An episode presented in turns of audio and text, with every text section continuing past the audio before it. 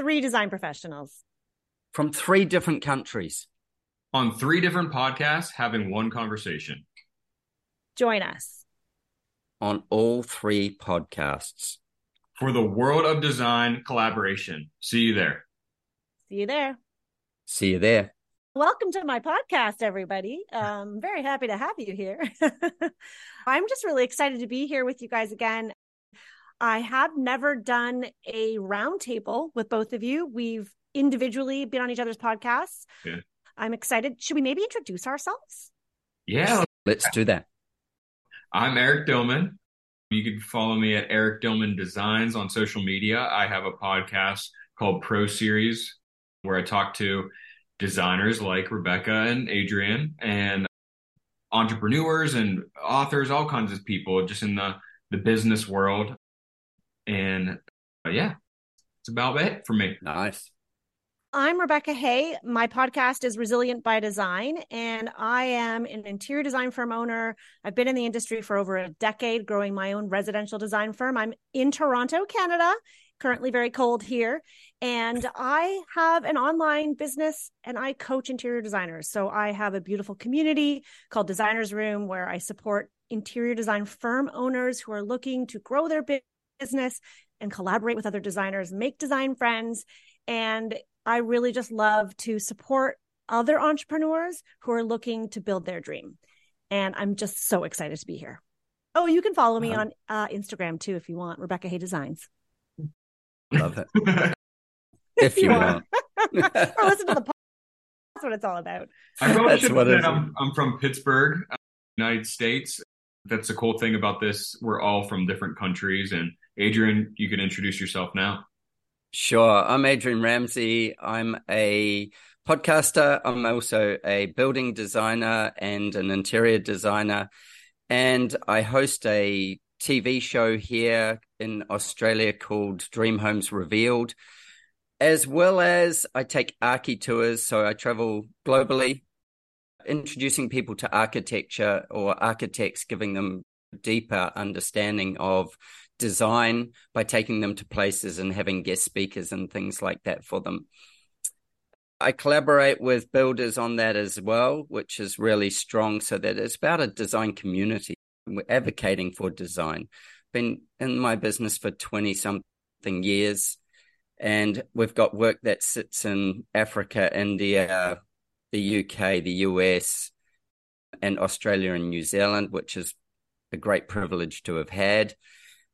And the podcasting's a really fun thing. I really enjoy it. I think there's a learning every day that you podcast with somebody. And even if you're listening to podcasts, there are so many learnings that you get that it's an absolute privilege that people give up their time to a podcast with us, but also for people to listen to our podcasts. You know, I'm really grateful to be here. I love these guys. We've had so many good conversations over the years and we share things like we share like what we know and what we learn. So it's a, a great community. Yeah. Guys, I'm that's why we're here. For, I'm thankful for social media and podcasting because we wouldn't have been connected at all. Like we're all no. compl- millions of miles away from each other. So it's cool that we could just jump on here and just talk design. Yeah. So then Eric just put it there. Talk Design is the name of my podcast because I forgot to say all that oh. stuff. That was too busy wow. talking that about myself. Talk Design's my podcast. You'll find it on Instagram at Talk Design with or Adrian Ramsay, which is my handle on there. And uh, you find my design company at ardesignhouse.com. That's about me. Yeah. Amazing. And we talked off camera about like topics we wanted to talk about, but I feel like once we start talking about one topic, it's just going to go into a just a cool, awesome conversation that a bunch of designers, contractors, architects out there are going to be just so in love with what we're about to talk mm-hmm. about. And I, I wanted to first talk about climate, and we're all from different climates and designing for different climates. I think a lot of homeowners yeah. probably think, what's the difference? Design is design, but it's drastically different. Oh, the climate's one of the first things that informs anything from a architectural or building design point of view, the first thing that's going to inform you on the if it's a new build is going to be the environment, which is going to include the climate. So it's going to be where's the light and air come from? What's the shape of the land? That's the first thing that informs the design. So I think that climate's really critical. And we've designed across all kinds of different climate zones. Australia is as big as the US in, in mass, land mass. And so we have a whole bunch. It's not just all hot and desert. There's a lot of it that is, mm. but we have a whole bunch where I live is tropical, and yet you could live down in Tasmania where it's a lot more like New Zealand, um, which would be like being up in the, say, around Seattle, mm. somewhere like that. Yeah. So mm. versus being in somewhere like where I am is like more like Arizona, Texas, or Florida.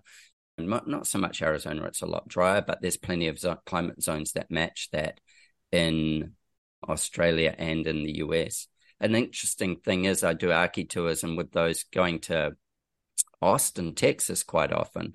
Mm. I have an affiliation with the, the AIA Austin and yeah. one with the AIA Dallas. One of those things that's really interesting is that Austin has seven climate zones that match the climate zones of Australia. So, huh. in the relativeness, when I take guests from Australia there, in that relativeness, there is we're talking about the climate zones and how they treat things differently or the same or how we can do similar things how we can learn from each other in that. That's the value of travel as well. Yeah. I love watching your travels on instagram. Adrian i always see oh he's here and now he's here or you'll send me a message. And oh but tomorrow i'm going to be in another state or another country and i just i think it's amazing because i personally love travel and it's so inspirational. And i think eric this is such a great topic because we do travel and we do get inspired mm. and our clients travel and they get inspired. But sometimes we come back or our clients come to us and they want something that they've seen in a completely different climate in a completely yeah. different in a completely different um, geographic area. And so like how do we as designers as architects how do we meet that demand and also make it work in our own climates? I know eric and i are from a very different climate and in in canada in ontario where i live we have deep cold winters and the summer is hot and sticky and filled with bugs. And so i often say to clients I know you were in California and I know they have those accordion glass doors across the back that open up the entire house. But let's face it, your AC is pumping 24 hours a day in the summer. You're not going to open that. What about the mosquitoes? Let's think about these factors. Like, how do you, both of you, deal with those situations when you're working with clients that want something that maybe is a little bit out there? Mm-hmm. Go, Eric. I think it all comes down to budget and what people's mindset is. I know someone has a huge budget and they're in California and they like those like really modern, clean lines of roofs. And they think in here in Pittsburgh, we get snow. You can't have snow on top of those type of roofs because it's just going to sit there and completely ruin the building. But if they have that large budget, they're willing to do that because they're, they're willing to repair it but being able to give them the science behind it to why you are doing it. I think a lot of people, and that's was another topic that I was going to go over is some people just do it for portfolio. They want to get that picture done for their portfolio. But you have to be there as a, a hold that client's hand and kind of tell them, "Hey, I could do this." but you, in two years, a year, you're going to be replacing it or you're going to have some really bad repair issues. Yeah. I think this is the same thing. We see very similar kind of stuff. People don't know what they don't know. Our job as designers is, is to educate people. And you know, when people go on holiday, which is usually when they're traveling. So even if they travel for business, but they let's say they're traveling for a holiday, one of the things that they do is, their mindset shifts a lot because they're in relaxed mode, they're in adventure mode, they're in discovery. And so suddenly all the receptors have shifted in their mind compared to when they're out the door to the work, to whatever it is that is happening. So I think that what happens a lot when we go into discovery mode, all of a sudden all the brakes are off and we can imagine things. We've got an expanded opportunity. And so they come back with these ideas, which perfectly valid. You take, like you were just saying, with Rebecca, with like you want to open up all those piano accordion style doors. Like we can do that in the climate we're in, but we also will get mosquitoes and bugs depending on where we are. And so then we're like, what's the screening opportunity for that? Like we'll often do rollout screens to so they'll roll out from the sides and clip or whatever it is. We'll often use those, but then if they've got young children or dogs, we've got another problem because the dog will run through the screen or the young kids will push through that screen. And so you're constantly in repair mode. So having these options with things so that you can best problem solve for your client, I imagine, is the thing. Is you, mm. we want to give you that feeling, we want to give you that opportunity, but at certain times of the year, that opportunity won't exist. You may get it, maybe, I don't know for you guys, but I would think that less buggy as you go fall into winter. Mm-hmm. Yeah. Yeah. It yeah. gets too cold. They all die. Yeah, exactly. As that, as it starts to go. Yeah. And something here that you don't see very often, which blows me away. I design them. But I would see in, say, Minnesota, or I'd see, say, maybe up in Wyoming and Jackson Hole or something like that, would be a screened porch.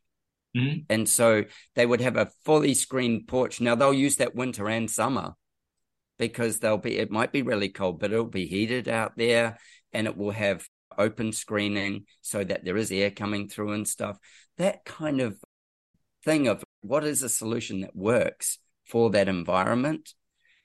You were saying earlier, Rebecca, about about having the AC on and people are just pumping the AC like constantly.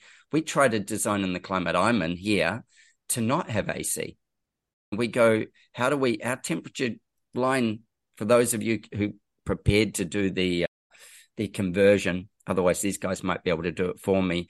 But yeah. where I live, six degrees would be our cold and 30, 35, 38 would be our hot. Um, Hold on, six degrees Celsius or six degrees Fahrenheit? The opposite of you guys. What are you guys? No, because I'm Celsius. I'm metric. Oh. Canada's metric. Oh, okay. We're like cool. you. Yeah. Okay. We yeah. have that in common. I'm so the odd man out.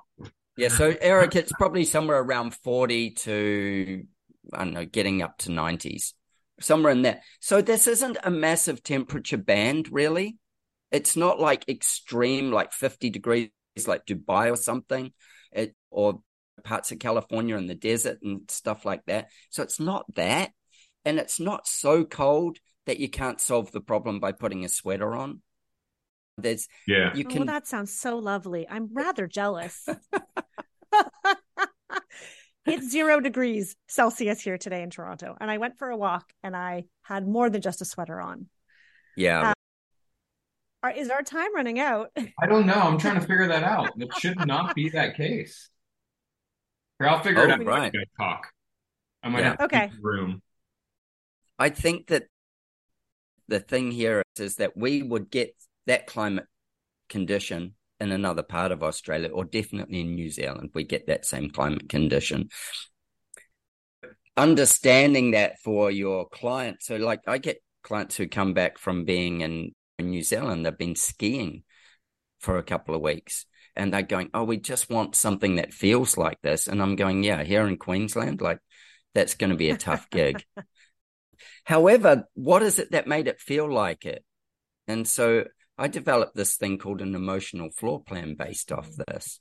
So that you talked emotion- about this on my podcast when you came on my podcast, and I, yeah. I tell us again because I freaking love it. And I still, Adrian, I'm going to be honest, I still have this picture of you. I don't know if it was you were sipping a whiskey or a scotch in a room I've never seen by a fire that's always going. I still have this picture of you because you did such a beautiful job of painting this picture of a feeling. And I feel I'm so into this idea of this emotional floor plan. So I, I don't want sorry to interrupt you, but it's just no. so amazing. So if you're listening and you're multitasking, come back to us because this is good. Yeah. oh, I think the thing is, is that our homes and and our offices as well. Don't miss that. But our homes are about emotional refuge. They're a place where we go. There's secure, basic human needs. Maslow's you know hierarchy of needs. One of those is like security. and it's being sure of where you are. So in that case, when you think about homes, the first thing is we got out of caves or whatever we did. And then we started building homes and we did that for our own security so that we knew where we'd be at night. We knew where we'd sleep. We knew that nobody else would come in. We knew that we had safety. So that first thing that drops our sympathetic nerve system back into some sort of balance is to be able to know that we're safe. It's really critical. That is one of the things that we go, how do you take people and put them in the right place first?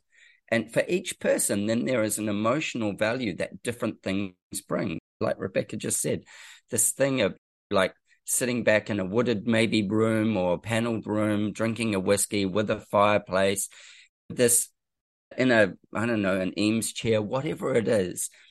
Yes. Each person has a fantasy or an imagination or an actual place that they've done this. And we go, how can the architecture and the interior design to what respond to these people to nurture their nurture themselves. So you can get into a lot more with that with materiality as well but how do we do that to nurture people? I say to people often your kitchen is this multi dynamic space. If you've got kids in the morning it's get those kids out of the house feed them breakfast maybe make them lunches get them on a bus or get them in a car get them out of the house so that's an absolute work zone it needs to flow. It needs to work beautifully. It needs to know whether somebody's right-handed or left-handed. It needs to be able to work with the occupant. It needs to possibly be well lit. And then come evening, it might still be the same during the week, but Friday night it might be if it's my house, it's pizza night. We make the pizzas. It's it would be rowdy, except I kick everybody out because I'm the guy who makes the pizzas.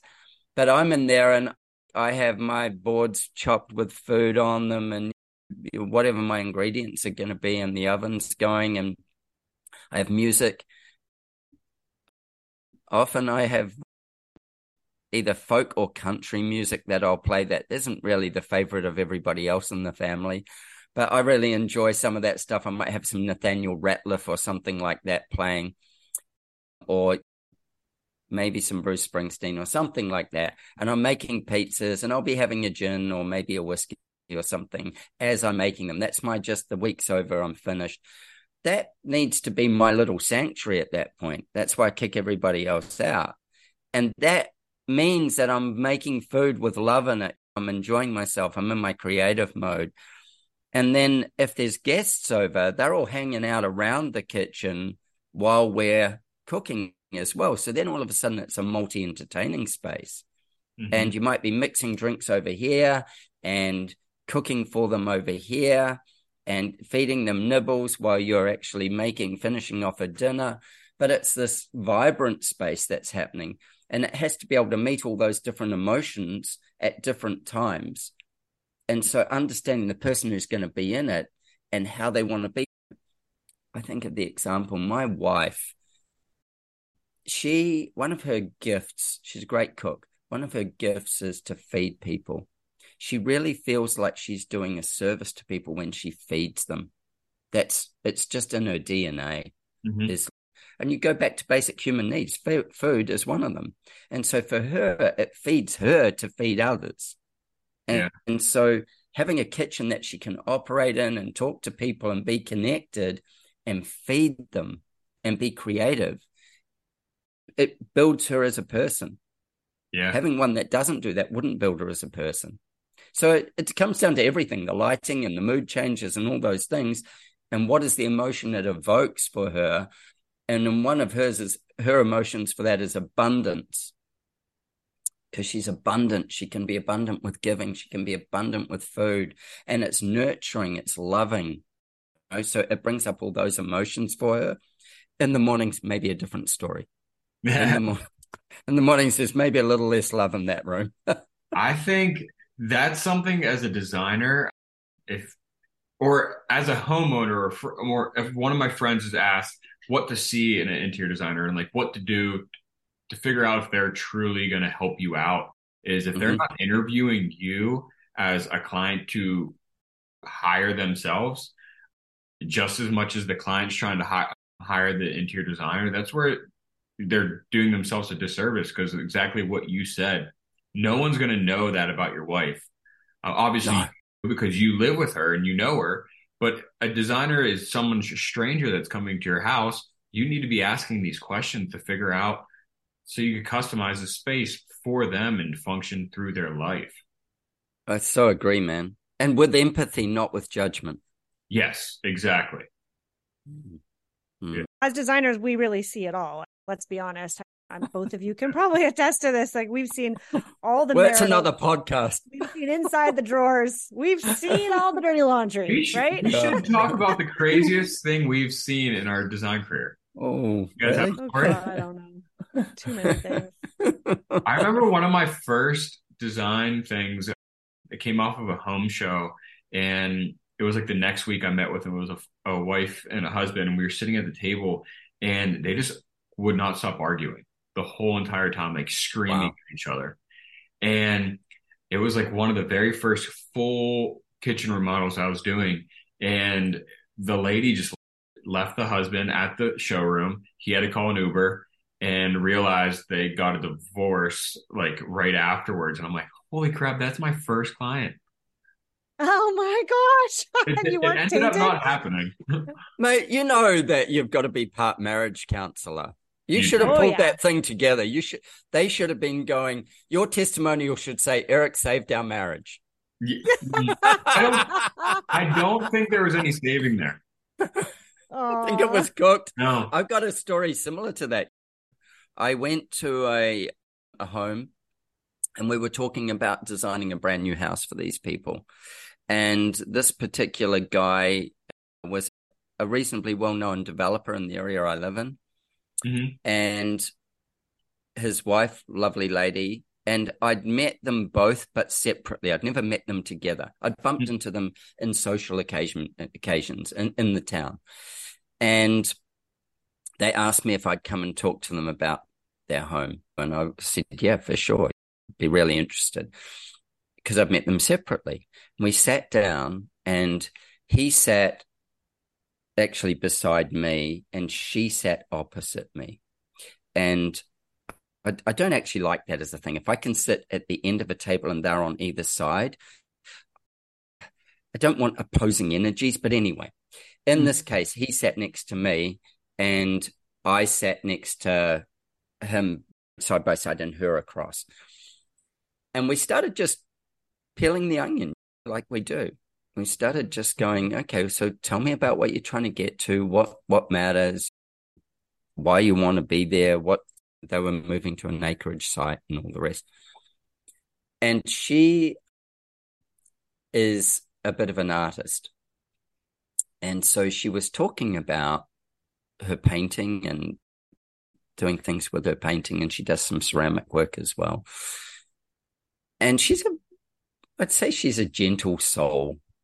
And he isn't a gentle soul. Opposites attract. He isn't a gentle soul, but he's not a, he didn't come across as mean or nasty until he told his wife that she could pipe down. I won't say the words he said because they were pretty mean, that she could be quiet and he'd be making the decisions here.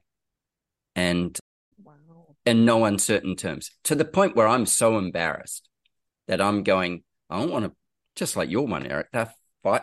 They didn't fight. She didn't fight. He just attacked her. And she had merely expressed an opinion on something, nothing against what he had said, nothing to do with that, just something that it was like a, an add on to a conversation. Mm-hmm. And in that moment, I went, I'm not going to be working for them. So I pretty much wrapped the meeting up then. Mm. And I got home and my wife said to me, So how did it go? How did it go? Because it was on a Saturday morning, which was, I don't often do meetings on Saturday mornings. And uh, she said, How did it go? I said, Whoa, wait for this, babe. This is what happened. And she said, What? Like I said to them, look, I really am excited by what you're looking to do and all the rest. However, I don't think I'm a match. I'm Hard not, thing to know. do, though. Hi, guys. I'm Adrian. I'm your host of Talk Design podcast. I started this podcast a couple of years ago, and in doing it, my aim was to talk to amazing design people, creative minds, people who I could learn from, and hopefully you could learn from. This was a big part of my whole reasoning for starting the podcast.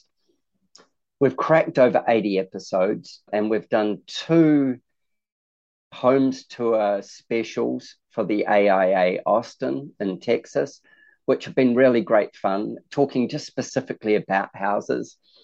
We've talked to HGTV stars, we've talked to building designers, interior designers, architects, business coaches, and some inspired characters along the way.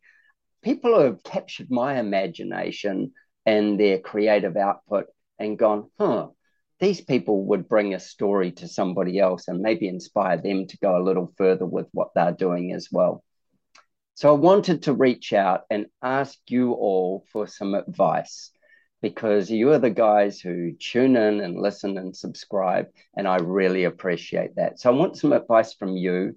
If you guys would be happy to share with me, A, what you like best, so that I can better direct what we cover as content and then also, if there's things you want to solve, what are the three biggest things you would like information on? What are those kind of keys so that I can look and go, okay, let's find somebody who speaks specifically on these points and get some depth of information back to you that would be really useful in your business or in your life or in your home, whichever one it would be. So, if I could ask you to do that, I would be forever grateful if you would share with me just through the email based on the Talk Design website, which is www.talkdesign.show. If you could just reach out via that email and say to me, hey, this would be a really great subject for me, for my business, or for my family, or for my home, or for the way I want to see life. I would love to be able to support you guys and find those people that we could talk to that would bring that to you. So, thank you very much for taking the time to listen. I so appreciate the fact that you listen to the podcast. It makes it all the more fun when I get messages from you to say, Hey, this inspired me.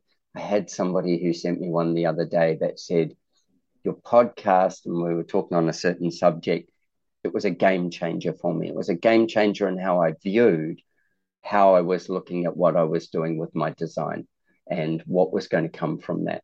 So these things make it all the more worthwhile. So please, if you could tell me top three things that would be useful to you, I would love to support you guys in delivering that. Thank you, and thank you for being a listener. Take care. Have a wonderful day, evening, wherever you are, whatever it is. Cheers, Adrian. Over and out.